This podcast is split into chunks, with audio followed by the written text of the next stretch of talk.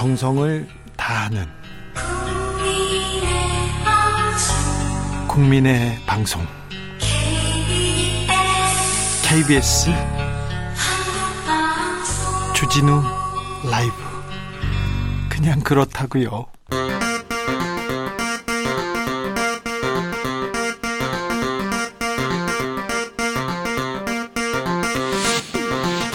주진우 라이브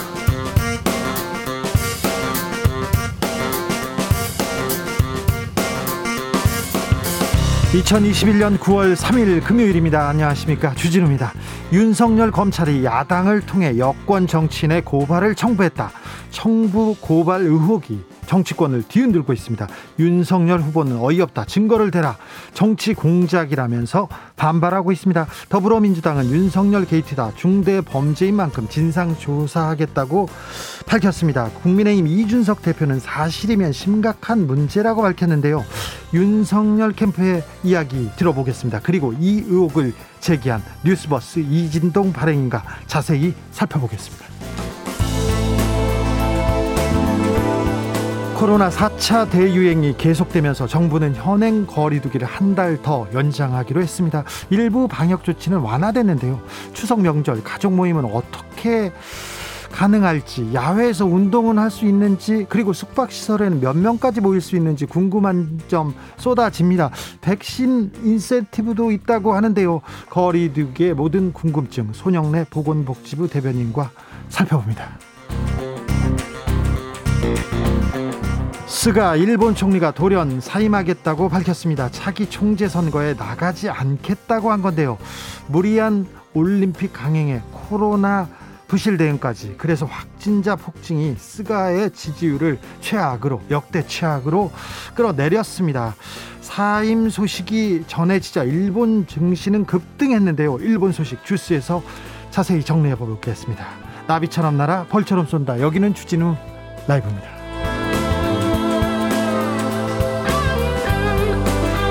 오늘도 자중자의 겸손하고 진정성 있게 여러분과 함께 하겠습니다. 거리두기 한 달 더 연장됐습니다. 추석 앞두고 방역 대책 관련해서 궁금한 점 많은데요. 질문 있으시면 보내주십시오. 그러면 저희가 다 모았다가 잠시 후에 보건복지부 대변인께 명확하게 속 시원하게 풀어보겠습니다. 샵 9730 짧은 문자 50원 긴 문자는 100원이고요. 콩으로 보내시면 무료입니다. 그럼 주진우 라이브 시작하겠습니다.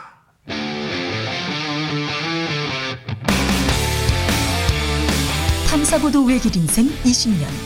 주 기자가 제일 싫어하는 것은?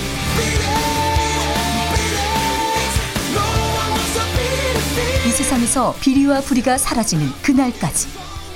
오늘도 흔들림 없이 주진우 라이브와 함께.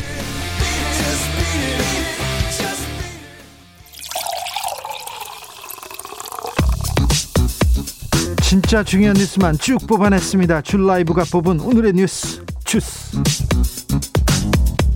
정상근 기자 어서 오세요. 안녕하십니까. 코로나 확진자 살펴볼까요? 네, 오늘 코로나19 신규 확진자가 1,709명이 나왔습니다. 예. 어제보다 250여 명 정도 줄었고요. 지난주와는요? 네, 130여 명 정도 적습니다. 네. 어, 정부는 이번 4차 유행이 백신 접종 확대와 맞물리면서 이달 5일에서 20일 2,000에서 2,300여 명을 정점으로 어, 확진자가 감소할 것으로 예측을 하고 있습니다. 네. 어, 또한 9월 말까지 전 국민의 70%인 3,600만 명 또는 그 이상이 1차 접종을 마치고 네. 47%에 해당하는 2,400만 명이 어, 접종을 완료 할 것으로 예측을 했습니다. 그런데 국내에서 새로운 변이 바이러스가 발견됐다고요? 네, 이번엔 뮤 변이입니다. 지난 5월과 6월과 7월 멕시코, 미국, 콜롬비아로부터 들어온 확진자들인데요. 이 뮤 변이는 올해 1월 이 남미에서 처음 보고된 이후 남미와 유럽을 중심으로 40여 개국에서 발견된 바 있습니다. 더 위험한가요? 어, 이 세계 보건 기구가 지정한 관심 변이이긴 한데 아직 뭐 어떤 변이다, 뭐 얼마나 더 위험하다, 뭐 얼마나 더 빨리 퍼진다 이렇게 얘기하기엔 아직 알려진 바가 없습니다. 예, 당국은 전파력과 치명률에 있어서 추가 모니터링이 필요하다라고 밝혔습니다. 정부가 오늘 새로운 방역 지침 발표했습니다. 네, 정부는 사회적 거리두기 현 단계를 10월 3일까지 한 달 연장했습니다. 4단계가 적용된 수도권의 경우 어, 대신 식당이나 카페 등의 영업 시간은 오후 10시까지로 1시간이 다시 길어졌고요. 네. 이 모임 인원 제한 역시 6명까지로 완화가 됩니다. 그러면 이제 6명이서 저녁을 먹을 수 있다는 거죠? 6명이서 먹을 수 있는데 네. 다만 오후 6시 이전에는 그 중에서 백신 접종 완료자가 2명 이상 포함돼야 되고요. 예. 어, 밤에는 4명 이상 포함돼야 합니다. 예. 아, 비수도권을 중심으로 한 3단계 지역에 대해서는 모든 다중이용 시설에서 접종 완료자 4인을 포함해 최대 8명까지 사적 모임이 가능하게 됩니다. 어, 그리고 결혼식장의 경우 식사를 제공하지 않는다면 참석 인원을 99명까지 허용합니다. 어, 그리고 추석에는 일주일간 접종 완료자 4명이 포함됐을 경우 최대 8명의 가족 내 모임을 허용하기로 했습니다. 고발 사주 의혹. 아, 이게 뭐예요? 이렇게 얘기하는데 윤석열 후보 측에서 어, 직접 입장을 냈습니다. 네, 윤석열 전 검찰총장이 오늘 기자들과 만난 자리에서 자신이 검찰총장 시절 이 검찰 간부를 보내서 여권 정치인 고발을 사주했다라는 의혹에 입장을 밝혔습니다. 어이없는 일이라고 했고요. 이 상식에 비추어 판단하라라고 말했고 있으면 증거가 되라 증거를 대라라고 말했습니다. 예. 어, 윤석열 전 총장은 이미 지난해 1월 이 정권 비리를 수사하던 검사들뿐 아니라 그 입장을 옹호한 검사들까지 다 보복 인사로 내쫓았다라고 주장하면서 어, 그래서 고발이 들어와도 이 정부의 불리한 사건은 수사하지 않았다라고 주장했습니다. 어, 또한 권원 정치 공작을 한두 번 겪은 게 아니다 이런 주장을 하게 됐습니다. 정치 공작이다 이렇게 선을 그으려고 하는데 네. 그런데 국민의힘 내부에서도 분위기가 조금 좀 다릅니다. 네, 이 국민의힘 이준석 대표는 오늘 그 이른바 고발 사주 의혹에 대해서 당무 감사를 진행할 수 있다라고 말을 했습니다. 어, 오늘 이준석 대표가 관훈클럽 초청 토론회에 나갔는데 어, 다만 그 시작점을 만들기 위해 구체적인 언론 보도가 나오는 것이 좋겠다라며 이 추가 언론 보도를 보고 움직이겠다는 입장을 밝혔습니다. 예. 어, 문제의 문건이 작년 4월 총선 당시 이 송파갑 후보였던 김웅 의원에게 전달됐다라는 의혹에 대해서는 어, 김웅 의원 본인이 이 문건을 이첩받았는지 불확실하게 답변하고 있다라면서 어, 그런 부분도 당무 감사를 통해 파악할 수 있도록 하겠다라고 밝혔습니다. 일단 전달을 했다고 얘기는 했는데요. 네, 이준석 대표는 당 후보의 개입이 있었다면 굉장히 심각한 문제라고 했고요. 어, 하지만 지금까지 드러난 사실관계만으로는 여러 가지를 단언하기 어렵다라고 말했습니다.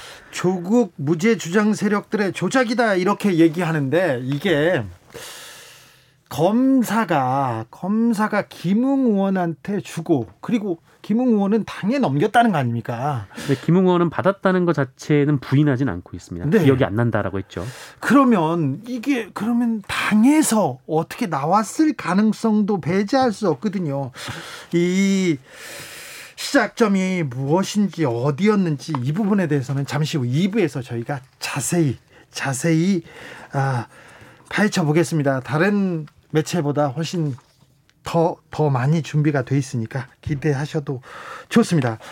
이낙연 후보 관련해서 무슨 재판 결과가 나왔어요? 네, 이 더불어민주당 대권 주자인 이낙연 전 대표의 선거 캠프 복합기 사용료를 대납한 혐의로 재판에 넘겨진 브로커들이 1심에서 벌금형을 선고받았습니다. 어, 서울중앙지법은 정치자금법 위반 혐의로 기소된 브로커 신모 씨와 김모 씨에게 각각 벌금 600만 원 그리고 400만 원을 선고했는데요. 이 사건은 어떤 사건이죠? 네, 이낙연 전 대표의 측근이자 이 민주당 대표실 부실장이었던 그 이모 씨가 이 개인 사무실을 마련할 때 이 신씨 어, 등이 1천만 원 상당의 보증금을 지원했고 또 복합기와 사무기기 등도 사들여서 이 해당 사무실에 지원을 한 바 있습니다. 예. 어, 그리고 이 물품들이 총선을 앞두고 이낙연 전 대표가 개소한 이 종로구 선거사무소로 옮겨졌고 어, 이후에 160만 원 상당의 복합기 사용료를 이 신 씨 등이 지급을 했습니다. 네. 이 재판부는 이들이 법정에서 혐의를 인정한 점 등을 고려해서 벌금형을 선고했다고 밝혔습니다. 아, 신씨 등은 옵티머스 브로커로 활동한 별도의 혐의가 1심에서 유죄로 인정돼 아, 현재 실형을 선고받고 항소심이 진행 중에 있습니다. 어, 반면 이낙연 전 대표 측근 이모 씨가 사무실을 마련하는 과정에 1,700여만 원의 보증금을 지원한 혐의로 함께 기소된 박모 씨는 어, 진술 신빙성이 떨어진다는 이유로 무죄를 선고받았습니다. 공수처가 조희연 교육감의 기소를 요청했습니다. 네, 고위공직자 범죄수사처가 오늘 조희연 서울시 교육감의 해직교사 불법 특별 채용 혐의가 인정된다면서 검찰에 공소 제기를 요청했습니다. 어, 조희연 교육감은 지난 2018년 이 전국 교직원 노동조합 출신 등 해직 교사 5명을 사전에 내정하고 불법 특채하는 데 관여한 혐의로 직권남용 권리행사 방해 국가공무원법 위반 혐의를 받고 있습니다. 조희연 교육감은 해직 그 전에 해직된 교사들을 이제 그 다시 채용한 것이다. 다시 되돌려놨다. 이렇게 얘기했는데 이 부분을 좀 문제가 있다고 보는 거죠. 네, 뿐만 아니라 이 조영 교육감 측은 채용자 다섯 명을 사전에 내정하지 않았고 또 공정한 평가에서 이분들이 우수한 성적을 거뒀고 실무자들이 결제해서 배제된 게 아니라 스스로 포기한 것이다라고 주장했습니다만 받아들여지지 않았습니다. 국무총리 공보실장이 사임했습니다. 네, 이 160억 원대의 재산을 누락해서 논란이 됐던 이종인 국무총리 비서실 공보실장이 사임을 했습니다. 어, 지난 5월 31일 임명된 뒤 3개월여 만인데요. 얼마나 재산이 많으면 160억 원 정도는 이 정도는 숨겨도 된다고 생각하셨어요? 네, 이종인 전 실장은 지난달 공개된 그 임용 고위공직자 수시 재산 등록에서 이 배우자 명의의 한국 자산 신탁 300억 원을 포함해서 어, 예금 323억 5천만 원 그리고 부채 82억 8천만 원 등 25억 252억 500만 원의 재산을 신고한 바 있습니다. 어, 그러나 거주 중인 서울 종로구의 연립주택과 청담동의 건물을 재산 신고에서 누락하고 한국 자산 신탁금을 실제보다 많이 신고해서 논란이 됐습니다. 네, 기업인 출신이죠? 네, 어, 현대제철 경영기획본부장 출신이고요. 네. 어, 민간 싱크탱크인 여시제 부원장을 지낸 바 있습니다. 민주노총 간부들이 파업에 돌입했습니다. 네, 이 민주노총은 어제 양경수 위원장을 경찰이 구속한 것을 두고 전쟁 선포로 규정하며 강하게 반발을 했습니다. 아, 민주노총은 양경수 위원장 구속은 민주노총 죽이기라면서 강력한 총파업 투쟁의 조직 어, 어, 총파업 투쟁의 조직과 어, 성사로 갚아줄 것이다라고 밝혔습니다. 또한 과거 어느 정권도 노동자의 분노를 넘어 좋은 결과로 임기를 마무리하지 못했다는 점을 상기하라라고 경고했고요. 기자회견 후 일부 간부들이 삭발을 하기도 했습니다. 민주노총은 다음 달 20일 110만여 명의 전 조합원들이 참여하는 이 대규모 총파업을 준비 중이라고 하는데요. 어, 이에 앞서서 오늘부터 이 가맹 산하노조의 확대 간부들을 중심으로 파업에 들어가기로 했습니다. 이 확대 간부는 노조 전임자 등이어서 이 산업 현장은 그대로 돌아갈 것으로 보입니다. 한편 양경수 위원장은 경찰의 구속에 항의하고 또 전 조합원 총파업을 독려하기 위해 단식에 돌입했다고 민주노총 측은 전했습니다. 민주노총이 화난 것은 이해가 됩니다. 근데 전 민주노총 조합원으로서 한마디 하자면요. 민주노총이 국민의 마음을 못 얻고 있다는 것도 조금 헤아려 주십시오. 이 상황에서 코로나가 그렇게 번지고 있는데 그때 꼭 바깥에 나가서 집회를 해야 되겠는지 그리고 계속해서 국민들을 생각은 안, 해, 안 하고 무슨 투쟁을 하겠다는 건지 왜 파업을 하는지 왜 투쟁을 하는지 왜 데모를 하는지 이해가 안 됩니다. 전직 민노총 조직원도 이해가 안 됩니다. 스가 요시히데 일본 총리가 사임할 예정이라고요? 네, 지지율 하락으로 고전하던 스가 요시히데 일본 총리가 29일 예정된 집권 자민당 총재 선거에 입후보하지 않기로 했다라고 밝혔습니다. 네. 어, 이에 따라 스가 총리는 이달 말 이 총재 임기 만료에 맞춰서 취임 1년 만에 총리직에서 물러나게 됐습니다. 1년 만입니다. 네, 스가 총리는 코로나19 문제 해결에 전력을 기울이겠다라고 얘기를 했는데요. 전력을 기울여야 되겠어요. 너무 많이, 너무 많이 나와요, 일본은. 네, 그런데 며칠 전만 해도 이 니카이 간사장에게 이번 총재 선거에 출마하겠다는 뜻을 전달하는 등 연임 의지를 강하게 보인 바 있습니다. 네.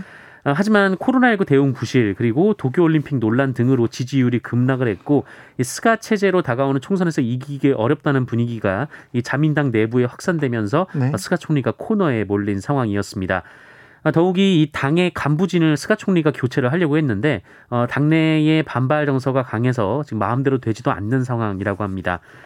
한편 의원 내각제를 채택하고 있는 일본은 이 자민당 총재가 총리를 맡고 있는데요. 네. 이 자민당은 스가 총리 불출마 선언 후에 총재 선거를 예정대로 치르겠다라고 밝혔습니다. 어, 중의원을 해산하고 조기 선거를 치를 수도 있는데 이거는 또 스가 총리가 그 정도 힘은 안 돼서 이거는 쉽지 않고요. 보아님께서는 아베가 점찍고 다시 나타날 듯 할 텐데 아베의 후계자로 지목된 기시다. 기시다가 조금 부상할 가능성이 있고요. 그 다음에 스가와 니카이 간사장계로 불려지는 고노다로, 이시바 시게로 이런 사람들이 어, 조금 부상할 가능성이 큽니다. 일본 정치는 잘 모르겠어요. 일본 정치는 좀 후진적이어가지고 이해가 안 되는 측면이 많아가지고 어, 어, 복잡합니다. 이 부분에 대해서는 다음 주에 저희가 시간을 마련해서 자세히 들여다 보겠습니다. 하나만 더 할게요. 일산대교 다음 달부터는 무료로 이용할 수 있다면서요? 네, 이 경기도와 고양시, 파주시, 김포시는 오늘 한강 다리 중 유일한 유료 도로인 그 일산대교의 사업자 운영권을 회수하고 아, 이를 공익 처분하기로 했습니다. 공익 처분요? 네, 공익 처분은 법에 따라 사회 기반 시설의 효율적 운영 등 공익을 위해서 이 지자체가 민간 사업자의 관리 운영권을 취소한 뒤 어, 대신 이에 상응하는 보상을 해주는 것을 말합니다. 예. 아, 이에 따라 이 공익처분 결정이 확정되면 일산대교 통행료 징수는 바로 중단이 되고요. 네. 이 민자 사업자에 대한 보상 절차가 밟게 될 것으로 보입니다. 주스 정상근 기자 함께했습니다. 감사합니다. 고맙습니다. 정부가 추석 특별 방역 대책을 발표했습니다. 사회적 거리두기 한 달 연장됐는데 조금 변했어요. 자세한 상황 알아보겠습니다. 보건복지부 손영래 대변인 안녕하세요. 예, 안녕하십니까. 아, 사회적 거리두기 단계가 연장됐다는데 이전과 비교해서 달라지는 점은 뭡니까? 일단 좀 달라지는 게 저희가 사적 모임 제한을 예방접종 완료자를 중심으로 좀 조심스럽게 완화하는 게 달, 많이 달라지는 지점들입니다. 예. 어, 그래서 우선 이제 비수도권 같은 3단계 이하 지역들, 주로 이제 지- 비수도권 지역들이고요. 여기에는 기존에 4인까지만 사적 모임이 가능하셨는데, 이제 예방접종 완료자로만 추가하기 시작하면 8명까지 모임이 가능해집니다. 아, 예. 그래서 사명에 이거는 이제 예방 접종을 예, 했다면 여덟 명까지 모일 수 있다고요? 예, 예, 8명까지 가능해지시고, 네. 그리고 이거는 어느 장소든 상관없습니다. 집에서 모이셔도 되고, 네. 뭐 식사를, 식당을 가셔도 되고, 뭐 노련습장이라든지 다른 데를 가셔도 다 적용되는 규정입니다. 다만 이제 수도권 지역은 조금 조심스러워서 저희가, 네. 수도권 지역은 현재, 어, 18시 이전까지는 4명까지 모임이 가능하고, 18시 이후에는 2명까지 모임이 가능하시도록 되어 있는데요. 그렇죠. 예, 우선 집과 식당과 카페, 집과 식당과 카페에 대해서 이걸 여섯 명까지 가능하도록 예. 예방접종 완료자를 포함하면 여섯 명까지 가능하도록 운영을 좀 해볼 예정입니다. 그렇습니까? 저기 예. 카페 말고요. 호텔 호텔에서 이렇게 모임을 하는 사람들이 있거든요. 예, 그럴 경우는 어떻게 됩니까? 우선은 지금 집과 이 식당 카페 쪽을 먼저 이한 달간 해볼 예정이고 예. 그 경과를 좀 보면서 향후에 이 부분들을 이 수도권 쪽에 대해서 또 전면적으로 확대하는 방안들을 검토할 예정입니다. 현재 그래서 앞으로 호텔 등에서는 안 되도록 되어 있습니다. 경과를 보겠다고 했는데 최근 코로나 19 확진자 추세 어떻게 보고 계십니까? 현재 한 1,700명대에서 어 크게 증가하지도 않고 그렇다고 좀 이 줄어들지도 않고 있는 약간의 보합세와 보합세를 유지하고 있습니다. 네. 어, 아직 이 환자 규모가 좀 크다 보니까 어, 안심하기는 좀 어려워서 이번에 저희가 좀 전면적으로 방역 조치를 완화하기 좀 어려운 상황인 거고요. 네. 다만 이제 예방 접종이 좀 순조롭게 진행되고 있어서 아마 제가 이러한 접종 속도면 9월 중하순부터는 이런 예방 접종의 전파를 차단하는 효과라든지 어, 중증 환자들이 감소하는 효과들이 좀 본격화될 거라고 보고 있어서 네. 어, 현재와 같은 상황을 유지하면서 9월 중하순 정도가 되면 어, 좀 더 안정화될 수 있지 않을까라고 판단하고 있는 중입니다. 두 달 가까이 이 코로나 추세가 꺾이지 않는 걸 보는데 거리두기 강화 효과가 조금 떨어진 거 아닌가 이렇게 우려하는 사람도 있습니다. 아무래도 거리두기가 좀 장기화되다 보니까 그 효과가 예전보다는 떨어지는 측면은 있는 것 같습니다. 예. 그러나 그렇다 하더라도 예, 이번 델타 변이를 지금 이 델타 변이를 통한 유행 확산을 겪고 있는 게 우리나라뿐만이 아니라 지금 전 세계적으로 겪고 있는 현상인데요. 예. 그러니까 이런 상황 속에서 볼 때는 현재 거리두기가 어, 유행의 급격한 증가 추이를 차단하는 데까지는 좀 제한적으로나마 성과를 냈다라고 보고 있는 중입니다. 네. 대개 유행이 지금 확산되는 속도를 보고 있으면 어 빠르게는 한 20배까지 그리고 보편적으로 한 5배에서 10배 정도까지 유행이 커지는 현상들을 모든 나라가 경험을 하고 있는 중인데 네. 현재 저희가 그래도 한 3배 정도가 커지는 순간부터 급격한 증가치를 좀 잡아냈고 네. 지금 평균 1,700명대 정도에서 좀 안정화가 되고 있는 중인데 어, 이거는 역시 그래도 거리두기의 어떤 부분적인 성과 아닌가라고 판단하고 있는 중입니다. 아, 일본과 이스라엘 보면 아유, 무섭더라고요. 일본 막 2만 명대고 이스라엘을 만 명까지 나오더라고요. 예, 이스라엘 같은 경우가 한 20배가 넘게 증가했고 예. 일본도 10배 넘게 증가했던 케이스가 되겠습니다. 조혜숙님께서 변경된 방역 지침 너무 헷갈려요. 방역 지침이 너무 자주 바뀌 자주 바뀌는 게 아닌가요? 이런 얘기 이런 질문하셨습니다. 예, 맞습니다. 이게 좀 사실은 이게 상황이 계속 변하다 보니까 제가 방역 수칙도 좀 자주 좀 변하게 되는 한계들이 좀 같이 생기고 있습니다. 네. 특히 아마 좀, 어, 우려스러운 건 아마 앞으로 저희가 좀 상황이 나아진다 그러면 이 이후에 이제 사주간의 거리두기 이후에 단계를 조정하고 조치를 조정할 때, 어, 조금 더 예방접종을 중심으로 완화할 수 있는 길들을 모색할 거라서 네. 아마 좀 계속 방역 수칙이 좀 조정되는 거는 불가피할 것 같습니다. 알겠습니다. 추석 때는 어떻게 됩니까? 추석 특별 방역 대책도 발표됐는데. 예, 추석 때 같은 경우는 사실 비수도권 지역의 경우에는 네. 사실은 추석과 상관없이 앞으로 한 달간 예방접종자를 포함하는 경우 8인까지 모임이 유지가 됩니다. 예. 그렇기 때문에 추석에 특별히 여기에 더해서 뭔가가 어, 조치가 취해지진 않고 예. 그 인원 규모가 마찬가지로 허용이 됩니다. 네. 이제 수도권의 경우에는 그렇지가 않았기 때문에 네. 수도권의 경우에는 이제 비수도권과 똑같이 집에서 가족 모임을 하실 때는 예방접종자를 포함하는 경우 8명까지 아, 예. 모임이 허용됩니다. 그래도 수도권이나 비수도권이나 집에서 가족 모임을 하실 때는 추석 연휴 기간에 한해서는 8명까지 모이실 수 있도록 허용하는 거고요. 네. 이제 이렇게 좀 해놓은 이유가 사실 이번 추석도 조금 이 아, 완전히 안전하다고는 말하기는 힘든 상황이라서 네. 예방 접종을 하신 분들 중심으로 좀 최대한 소규모로 좀 기성기양을 하시자 라고 하는 부분들을 좀 권고드리는 것입니다. 네. 그래서 특히 고령의 부모님이 만약 예방접종을 완료하지 않으신 경우라면 어, 이 부분은 저희도 좀 위험성이 있다라고 보고 있기 때문에 네. 가급적 비성이나 기양을 하지 말 것을 좀 부탁드리고 이제 그렇지 않고 접종을 하신 경우에는 접종한 분이 그 대부분이죠. 그- 네. 그렇죠. 예, 원래는 60에서 70, 60세 이상 고령 접종의 2차 접종까지가 다 완료됐기 때문에 네. 대부분의 분들이 접종을 하시는 의사가 있었으면 접종을 하셨을 거라고 보고 네, 있습니다. 네, 네. 예, 그 경우에는 이제 좀, 좀 소규모로 너무 네. 많은 가족들이 한꺼번에 모이시기보단 순차적으로 좀 소규모로 이 8명 정도 이내 규모에서 비성기양을 좀 하시도록 어, 좀 이렇게 부탁을 드리는 바입니다. 알겠습니다. 어, 8271님께서 영업시간 10시로 늦춰지는 것은 당장 내일부터인가요? 친구랑 만나기로 했는데 두 살배기 쌍둥이 애를, 애기들을 데려온다고 하는데 저는 미접종자고 친구는 1차 접종자인데 함께 만나면 방역에 위반되나요? 물어봅니다. 일단 그 저녁 식당 운영 시간이 10시까지로 연장되는 거는 월요일부터 시행. 다음 주 월요일입니다. 예, 월요일부터 시행되고 그리고 예방 접종 이 자를 포함할 경우 모임의 제한을 확대하는 거는 네. 항상 접종 완료자를 기준으로 합니다. 2차 접종 완료자를 말하는 거죠. 예, 예, 그렇습니다. 2차 접종을 하시고 14일이 경과된 이유. 그 저희가 이제 각종 QR코드 같은 경우 네. 네이버나 카톡 다음에 QR코드를 이렇게 확인할 수 있도록 해드리는데 거기에 보면 예방접종 정보가 연계되도록 해놨습니다. 아, 예. 그래서 이 접종 완료자 같은 분들은 QR코드도 뜨지만 밑에 그 접종 완료자가 아니다도 같이 표식이 좀 되도록 되어 있어서 혹시 좀 혼란스러우실 경우에는 그거를 확인하시는 것도 좋은 방법일 것 자, 같습니다. 2차 접종을 완료하고 14일이 지나야 접종을 완료했다. 이렇게 보는 거죠, 법적으로. 예, 그렇습니다. 5867님께서 실내 체육시설은 4단계도 허용을 하는데 왜 실외 체육시설은 안 됩니까? 사회인 야구 못한 지 4개월 넘었습니다. 150만 사회인 야구 동호인을 대표해서 답변 부탁드립니다. 이렇게 얘기합니다. 아, 예. 실외 체육 시설이 금지되어 있는 것이 아니고 네.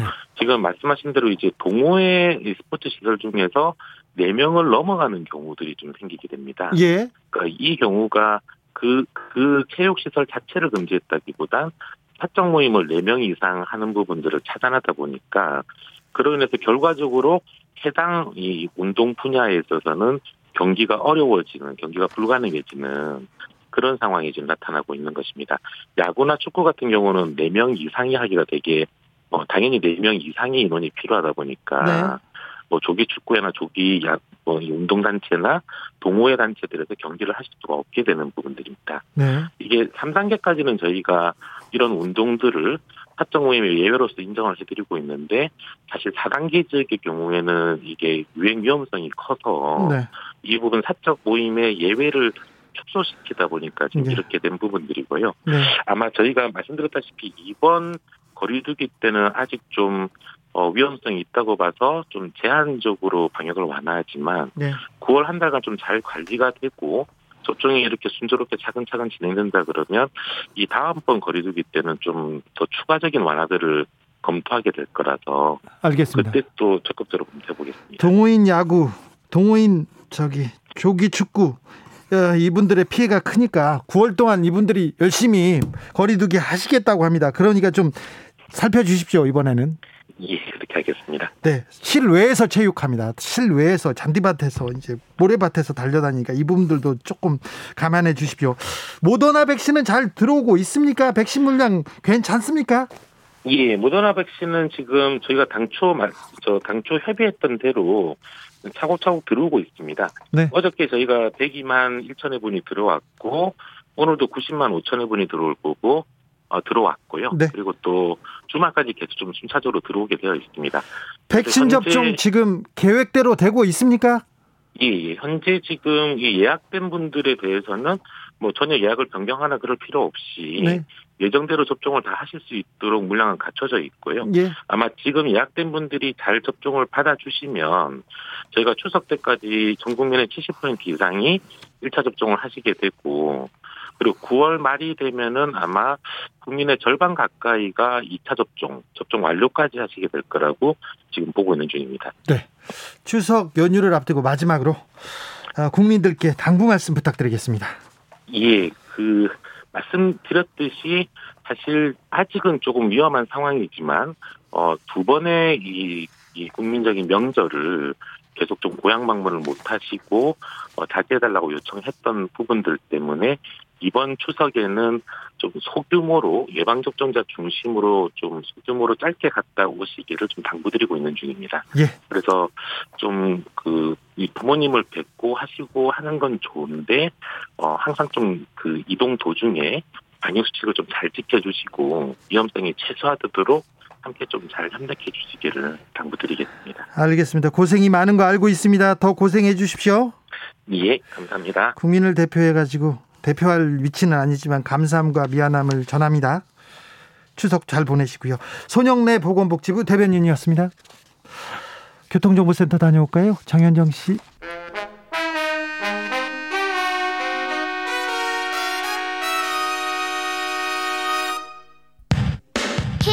시청자 주간 참여 이벤트 일라디오가 해주세요. KBS 시청자 주간과 오늘 방송의 날을 맞아 청취자 여러분의 목소리를 듣는 시간을 마련했습니다. 한쪽으로 치우침 없는 공정한 방송 일라디오가 해주세요. 어려운 내용도 쉽게 이해할 수 있는 방송 일라디오가 해주세요. 이렇게 KBS 일라디오 진행자와 프로그램 채널에 바라는 점을 보내주세요. 샵9730 짧은 문자 50원 긴 문자는 100원입니다. 콩으로 보내시면 무료입니다. 이런 방송 일라디오가 해주세요. 문자 보내주시는 분들께 추첨을 통해 커피 쿠폰 보내드릴게요. 많이 많이 보내주세요.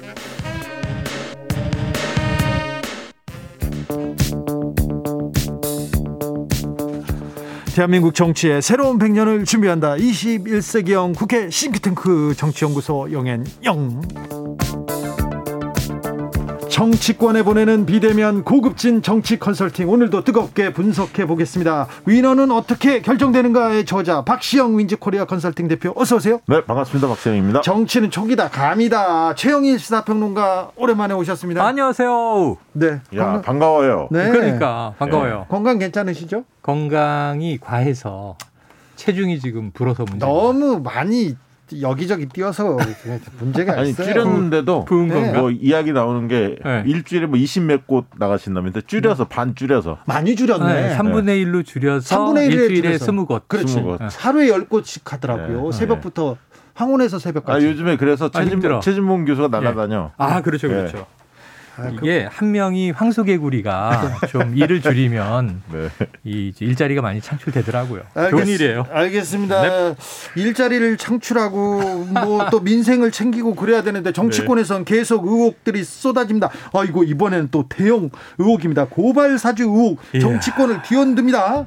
윤 윤석열 전 총장 음. 희대의 정치 공작이다. 배우가 있는지 밝혀라 이렇게 했는데 어떤 배우가 있습니까? 어떤 여성 네. 배우입니까? 어, 얘기하시죠. 이게 이게 수사를 해서 밝혀져야 되는 거잖아요. 네. 네. 지금 이 정도 메가톤급 이 이슈가 터졌으면 음. 지금 뭐 시작은 뉴스버스라는 작은 인터넷 매체고 네. 이진동 이제 뭐 탐사 전문 기자가 네. 제보를 받고 파헤친 거예요. 네. 근데 지금 상당히 자신 있는 톤으로 첫 보도를 냈고 그렇죠. 후속 보도도 낼 것이다. 네. 자, 근데 탐, 지금- 탐, 사 보도를 이 정도 한 예. 사람들은요. 네. 일단은요. 네. 아, 일단은 두 발 세 발을 준비해 놨어요. 확신이 그렇죠. 없으면 네. 이렇게 못 내죠. 네. 이거 법적으로 걸리면 큰일 나는 일이에요. 네, 거기까지는 대비가 예, 돼 유력. 대권 주자인데 예. 자 근데 이제 간단히 말씀드리면 지금 관련자들은 오늘까지 모두 다 부인이잖아요. 김웅 의원은 그런데 네. 어, 기억나지 않는다. 기억나지 않는다. 그냥 전달했을 수는 있다. 뭐 어, 이런 다양한 제보를 이 당의 법률 지원팀에 전달했다. 그때 네. 당이라 하면 이제 미래통합당이에요. 예. 그리고 자신은 이제 그 신원을 보장, 이 저 안전하게 예, 지켜주기 위해서 모든 SNS를 다 삭제했다. 그냥 남아 있는 게 없다. 기억이 없다. 그 그런데 이제 이게 처음에는 좀 있을 수도 있다라는 뉘앙스였는데 예. 이 지금 폭풍이 워낙 세게 몰아치니까 음. 약간 좀 아닌 쪽으로 발을 또 빼는 것 같아요. 제가 볼 때는 일단 그 뭐 성격이 다 아니까 국민들이 네, 이게 그렇죠. 만약에 사실이라면 굉장히 큰 일이죠. 근데 이제 일이죠. 뭐 그거는 차치하고 이미 방송 많이 했을 것 같고 어. 중요한 것은 어, 내용과 시점이 안 좋다는 거예요. 음. 국민의힘과 윤석열 입장에서 네. 본다면 윤석열 후보 입장에서 본다면 내용의 폭로의 내용이 성격이 안 좋다는 것은 어, 윤 총장이 검찰총장이었기 때문에 근데 음. 지금 측근이 일단 연루가 돼 있잖아요. 그렇죠. 그 언론 보도에 의하면 그렇죠. 네. 그래서 이 부분이고 두 번째는 이제 국민의힘 쪽에서 이게 정권의 공작이 아니냐 이렇게 주장을 하는 네, 분들도 네. 계시던데 어 이 저기 뉴스버스의 네. 발행인 이 폭로했던 분이 이진동 기자가 네, 네. 조선일보 조선일보 출신이에요. 그리고요. 맞아요. 예. 네. 굉장히 보수적인 분이세요. 네, 네. 그래서 그런 주장도 좀 설득력 얻기가 좀 힘든 상황이고 지금 그게 네. 어디에서 나왔을까? 어디에서 나왔을까? 제가 보기에는 어. 제가 보기에는 하, 궁금해요. 아, 아니 그 상식적으로 보면 어쨌든 추정컨대. 네. 지금의 야권 쪽에서 나올 가능성이 좀 높아 어. 보이는 거 아닙니까? 아니, 이건 그래서 뭐좀 드러나봐야 알겠지만 이준 이진동 기자가 오늘 아침에 이게 매체에 나와서 인터뷰를 하는 거예요. 네. 라이브를 하면서 한 얘기가 많은 분들이 이거 김웅 의원 아니냐라고 추정을 하더라. 본인은 아니라고 그랬어요. 네, 근데 근데 아니다 아니다라고 얘기를 네. 했어요. 네. 이진동 기자가 김웅 의원은 절대 아니다. 등장할 뿐이다. 전달자로. 그러니까 김웅 의원이 누군가 전달했는데 그쪽에서 나왔을 가능성이 좀 있어 네. 그렇지. 그 그러면서 가능성이 있습니다. 보여요. 예. 그러면서 제보자는 곧 밝혀지게 돼 있다. 이 사안이 워낙 크기 때문에 네. 수사를 하면 먼저 소환이 될 것이고 네. 이 문서는 진짜냐. 어, 그다음에 언론에서 이 정도 파면은 제보자가 등장하지 않을 수가 없다. 이게 아니, 제가 볼 때는 네. 뉘앙스는 뭐였냐면 그 휴대폰을 캡처잖아요. 지금 그렇죠, 보면 그렇죠. 그러면 김웅 의원이 누군가한테 전달을 했을 때 무슨 말을 했을 가능성이 있지 않습니까? 그렇죠, 그렇죠. 그래서 위법성을 김웅 의원도 인지했을 했거나, 가능성이 아, 높다. 했거나, 그런 그렇죠. 내용들을 고려했을 때 이런 그렇죠. 표현을 쓰셨거든요. 맞습니다, 이진동 맞습니다. 기자가. 검사가 야당 의원한테 제보를 해요. 제보를 하는데 제보 내용이 수사 관련된 내용이거나 네네네. 아니면 당사자 아니면 모르는 그런 내용이 네네. 담겨 있어. 이것 자체로 처벌 대상이에요. 아니, 근데 이게 문제가 뭐냐면 음. 그 당시 김웅이 의원이 아니에요. 후보 시절이에요. 후보고 예. 후보고 전 제보라고 부르면 안 된다고 봐요. 이게 어쩌면 제보라는 게 여러 가지 의도를 가지고 했을 수 있지만 흔히 나오는 게 공익 제보잖아요. 네. 자, 이건 문제가 있기 때문에 우리가 외부에 음. 조직 외부에 알려서라도 음. 내가 내부에서 징계를 받더라도 음. 이거는 기밀을 터트린다 이런 의미인데 네. 이 고발을 사주 예. 혹은 청부 고발 네. 이 말이 안 되는 게 검찰이 만약에 이게 범죄 혐의라는 걸 인지하면 인지 수사에 들어가거나 정, 증거가 명확치 않으면 내사에 들어가면 돼요. 수사권을 가지고 있는 조직이에요. 그 우리나라에서 가장 무서운. 근데 자신과 관련된 사건을 고발해 달라고 야당에 고발장을 만들어 주고 고발인 이름만 비워 놓고 그다음에 이걸 돌려서 밖으로 내보냈다가 자, 우리 공공수사부장에게 고발하시오. 자, 자, 이거는 말이 안 되는 그러니까 거죠. 내용적인 측면 이미 많이 다뤘을 네. 테니까 이게 정치적 파장만 얘기를 해볼게요. 그러니까 저는 뭐냐면 이 사안은 어, 장기화될 가능성이 매우 높아요. 높아요. 이제 감찰도 지시했지만 국정조사 네. 그리고 조만간에 국감이 있습니다. 10월달에. 아, 바로 그렇죠. 그럼 이제 네. 검찰 국감하는 그 네. 자리에서 이 얘기가 나올 거고요. 그리고. 검찰의 명예가 달려 있기 때문에 검찰에서도 일단 조사를 시작하겠죠. 네, 그- 김원수 총장이 이제 검찰부 감찰부에 지시를 했고 네, 감찰부 씨 법무부는 지금 상황을 보고 법무부는 있고 대기하고 있고 대기하고 있고 장관이 여차하면 이게 공수처 수사로도 넘어갈 수도 가능성도 있고요. 있고. 그러니까 네. 굉장히 이 이슈가 하루 아침에 끝날 맞습니다. 사안이 아니라. 한 달 두달 이렇게 갈 가능성도 배제할 수 없다. 네. 이게 있고 또 추가 폭로를 지금 이진동 기자가 어, 예고를 했기 때문에 맞습니다. 이 사안이 어떻게 좀 일파만파 커질지 모르는데 아무튼 내용적인 측면에서 본다면 굉장히 이제 윤 총장이나 국민의힘 쪽에서 곤혹스러운 사안이고요. 네. 근데 이게 시점이 안 좋은 건 아. 뭐냐면 그 어쨌든 이 지금 윤석열 후보의 지지율이 과거만큼 그렇게 탄탄하지는 않거든요. 그렇다고 뭐 굉장히 폭락한 건 네, 아니지만 푹 빠지진 좀, 않지만. 어, 소폭 하락을 했고 지지 강도가 조금 흔들리는 상황인데 음. 또 공교롭게도 최근에 공교롭게도. 홍준표 후보가 치고 나오면서. 두 후보 간의 격차가 꽤 줄어들었고요. 국민의힘 지지층에서도 일방적 우위였다면 음. 지금 이제 홍준표 후보가 쫓아가는 아, 그런 만하다. 것들이 이제 지표에서 나오기 시작했다는 거예요. 음. 그리고 또 한 가지는 뭐냐면 후보 등록이 이미 마무리가 돼버렸습니다. 엊그제. 네. 네. 그래서 일각에서 이야기했던 오세훈 차출론 이게 불가해졌어요. 어. 그러니까 이제 만약에 윤석열 후보가 굉장히 흔들리면 조기에 음. 흔들리면 오세훈 시장도 차출해야 하는 거 아니냐 이게 일각의 시각이 있었지만 어. 할수 없는 상황이 됐다는 겁니다. 그런데 어제 네. 어제 또 어제. 이 뉴스가 나오자마자 오세훈 시장 주변 사람들이 엉덩이가 들 아, 꿈틀꿈틀. 네, 엉덩이를 그러나 그거를 들썩거리더라고요. 그 엉덩이가 들썩거린다 해서 네. 참여할 수 있는 공간은 없어요. 만약에 네. 그 예외 조항을 둔다면 홍준표, 유승민 이런 분들이 가만히. 있지 않죠. 그러니까 지금 예. 역선택 방지를 놓고도 음. 이게 월요일 날 결정이 나는데 정홍원 선관위원장 사퇴하라 얘기까지 나오는 상황인데 예. 지금 예비 후보 다 등록했는데 재상 후보가 갑자기 중간에서 튀어나온다. 이건 어렵다고 보고요. 네, 지금 그리고 우리나라의 정당 룰상 김웅 의원이 연루가 됐기 때문에 네. 김웅 의원은 또 유승민, 유승민 후보의 캠프죠. 가장 측근 중에 네. 측근이거든요. 유승민 근데 캠프죠. 유승민 후보도 입장이 음. 물론 직접적인 당사자까지는 아닐지 몰라도 음, 어쨌든 조금 곤혹스럽고요. 네. 홍준표 후보가 굉장히 자유스럽죠. 지금 그래서 국면에. 홍준표 후보는 이미 뭐 거센 얘기를 꺼내내기 시작했어요. 그래서 네. 같은 국민의힘 내부에서는 홍준표 후보가 반사 이익을 얻는 호재를 어, 얻은 상황이다. 어, 얻을 수밖에 예, 예. 앞으로 이제 윤석열 총장, 전 총장과 관련된 경과에 따라서. 그런데 윤석열 전 총장은 삼재가 지금 문제가 된 게, 자, 이 고발장. 이건 한마디로 왜 윤 전 총장에게 타격이 되냐 하면 아까 말씀하신 대로 다 회자가 됐지만 공정과 상식을 가치로 내걸었는데 네, 그렇죠. 검찰권을 사유화했다는 비난을 피하기가 어려워요. 거기에 칼을- 정치 공작 일부라도 사실이 예. 되면 만약에 사실이라면 정치 공작 그 점치 검사가 되는 거죠. 이 그렇죠. 상황에서.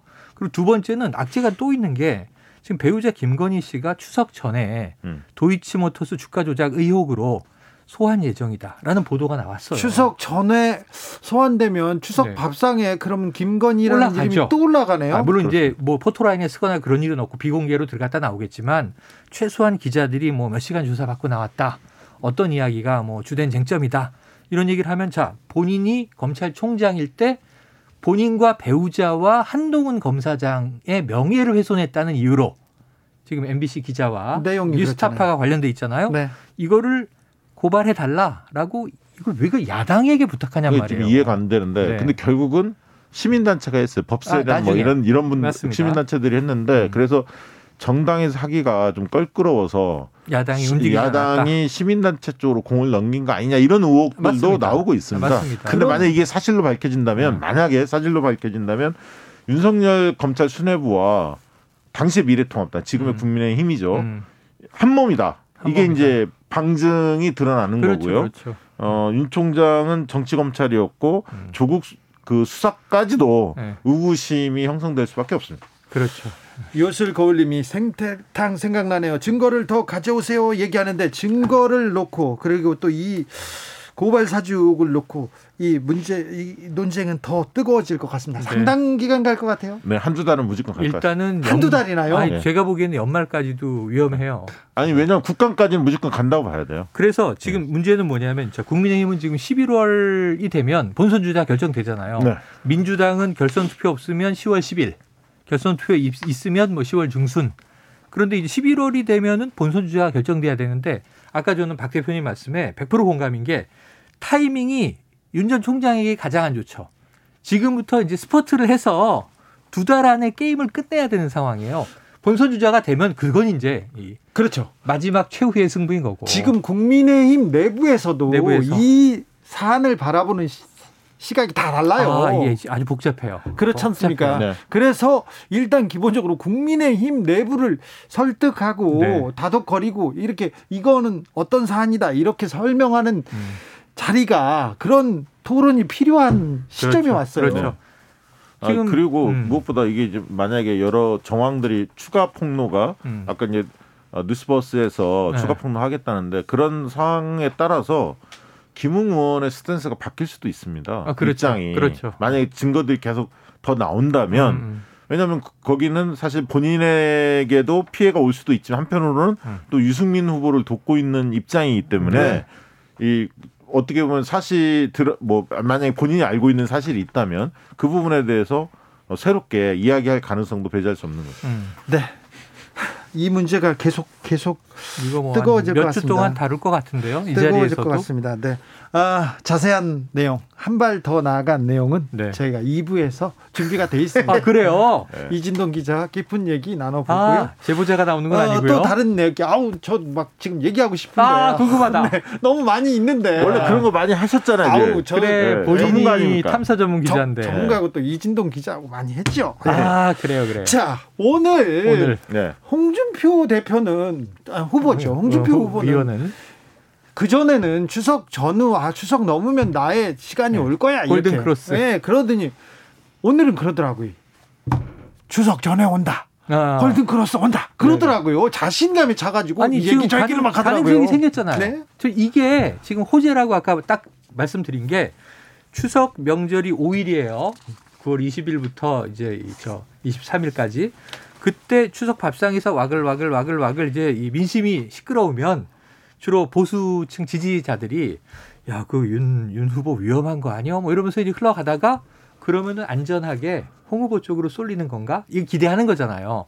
민심에서의 그 네. 서동요 효과 와글와글.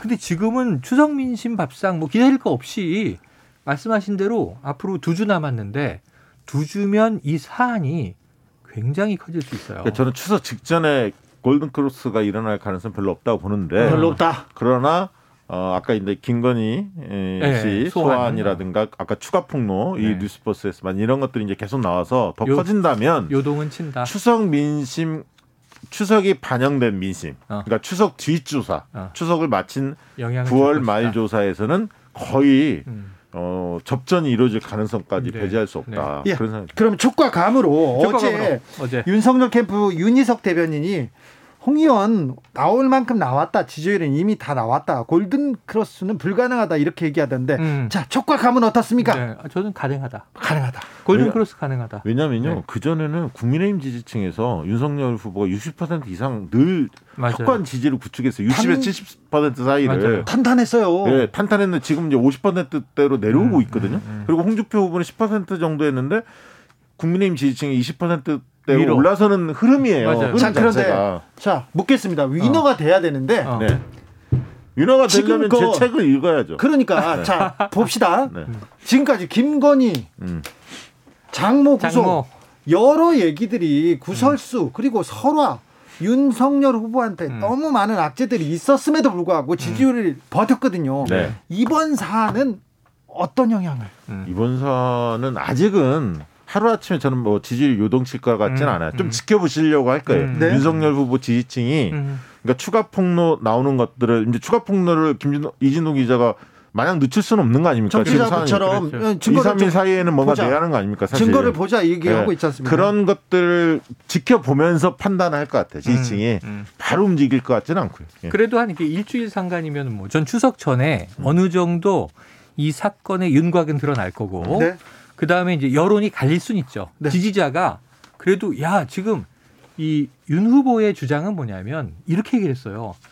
아니 문정부가 고발 받아줍니까? 문정부 검찰에서 고발 받아줍니까? 이런 얘기를 하는데 이게 말이 안 되는 지금 해명인 게 본인이 검찰총장이에요. 현 정권의 법무부 장관 지명자인 조국 장관을 탈탈 터는 수사를 했어요. 이미 전년도에. 그리고 나서 이제 사이, 사이로 총선 전이야. 근데 뭔가 야권을 이용해서 본인이 이, 이 때가 이제 채널 A 사건 때잖아요. 검언 유착 사건 때. 네. 어 이거 안 되겠다. 한동훈 검사장 위험하다. 이거 좀 막기 위해서는 이게 우리가 검찰이 또 움직여야 되는데 자가 발전하면 안 되니까 고발을 외부에서 들어오게 해- 해야 되겠다라고 가정하고 이 일이 벌어졌다면 음. 이걸 이제 사실로 전제한다면 이거는 이게 나오는 게 검찰 쿠데타예요. 사실은. 근데 아니- 문제는 본인이 본인이 총장을 있던 그 시절에 문정부와 관련된 고발이 수사 안 됐다고 얘기를 하는 거야. 그럼 지금 자기가 그걸 했다는 거잖아요. 아니 이게 지금이 아니라. 이 여론만 본다면 아, 제가 볼 때 추가 폭로 나오잖아요. 아. 그러면 최소 3%짜리예요. 음. 이게 지지율 빠지는 게. 음. 근데 이게 좀 충격이 커진다. 음. 그럼 5% 포인트까지 빠질 수 있습니다. 그렇지요. 네. 후보 지지율이 윤석열 음, 후보의 음. 지지율이. 그런데 그 빠진 표가 누구한테 갈 거냐? 상당수는 홍준표, 홍준표 후보한테 갈 가능성이 있다. 많아요. 홍 그러면 후보가 받을까요? 싸움이 되는 거죠. 어, 저는. 갈 가능성이 아, 예. 있다고 봅니다. 다는 유승민은요? 아니겠지만. 유승민 유승민 의원은 지금 뭐 일부- 김웅 의원 때문에 오히려- 그, 그 입지가 그렇게 좋은 상황은 아니에요. 자 그러면 국민의힘에서 또 변수가 하나 있는데요. 안상수 허경영의 연대 아, 그거 굉장히 컸죠. 정가의 회오리를 네. 몰고 제가? 그 해석을 네. 했는데 네. 왜냐면 여덟 분을 뽑아야 돼. 8강을 뽑아야 어, 하는데 대개 여론조사하면 일곱 명 정도는 1, 2%까지 나온 분들이 네, 한 네, 일곱 분 네. 정도 돼요. 네. 한 자리를 놓고 어. 뭐 박진, 안상수, 뭐 장기표, 장성민 막 이런 그렇지, 분들이 그렇죠. 거론이 되는데 어, 어, 국민들 눈에 들어야 돼. 어. 지금 정책 발표 해봤자 어. 어, 티도 안 나. 다뤄지지도 않아요. 언론이 군소 후보들은 때문에 허경영을 선택한 거예요. 그 허경영 지지층이 있기도 하고 그렇죠. 또 재미있기 때문에 전문층들도 관심 있게 볼 일단 수가 주목도와 있다. 인지도가 높잖아요. 네. 근데 이제 한쪽은 또 누구냐면 음. 최근에 장성민 음. 이분이 이런 어떤 윤석열 문제 지금 나온 문제에 대해서 굉장히 각을 많이 세우고 있죠. 아, 맞아요. 본인도 지금 빨리 8강 안에 들어가야 되니까. 되니까. 네. 예. 장성민이냐 안상수냐. 아, 안상수냐, 보면. 박진희냐. 턱걸이 싸움. 예. 네, 자. 오랜만에 만났으니까 두분 하나씩 걸어요. 이제. 아, 뭐뭘 뭔가- 걸어요? 네. 팔은 아닙니다. 손모가지 그런 건 아닙니다. 아, 여기는 팔자고. 영원. 예, 예. 자 더불어민주당에서 네. 첫 경선지 충청에서 아, 아, 아, 그렇지. 결과가 나옵니다. 내일, 야, 이거 내일 나오는데. 내일 나오니까 내일하고 모레 이틀. 그러니까 오늘 걸어야죠. 자 촉과 감으로 저는 네. 어, 이게 자, 이 제일 궁금한 건 이거죠. 누가 1위냐? 네. 이재명 주 지사가 내일 충청권 1위를 먹을 것이다. 1위냐가 아니라 그리고 두 번째 네. 과반을 넘을 것이냐 그렇죠. 관심이. 네. 과반 넘어서 1위를 먹는다. 촉과 감. 네. 자 과반 1위 이재명. 자 음.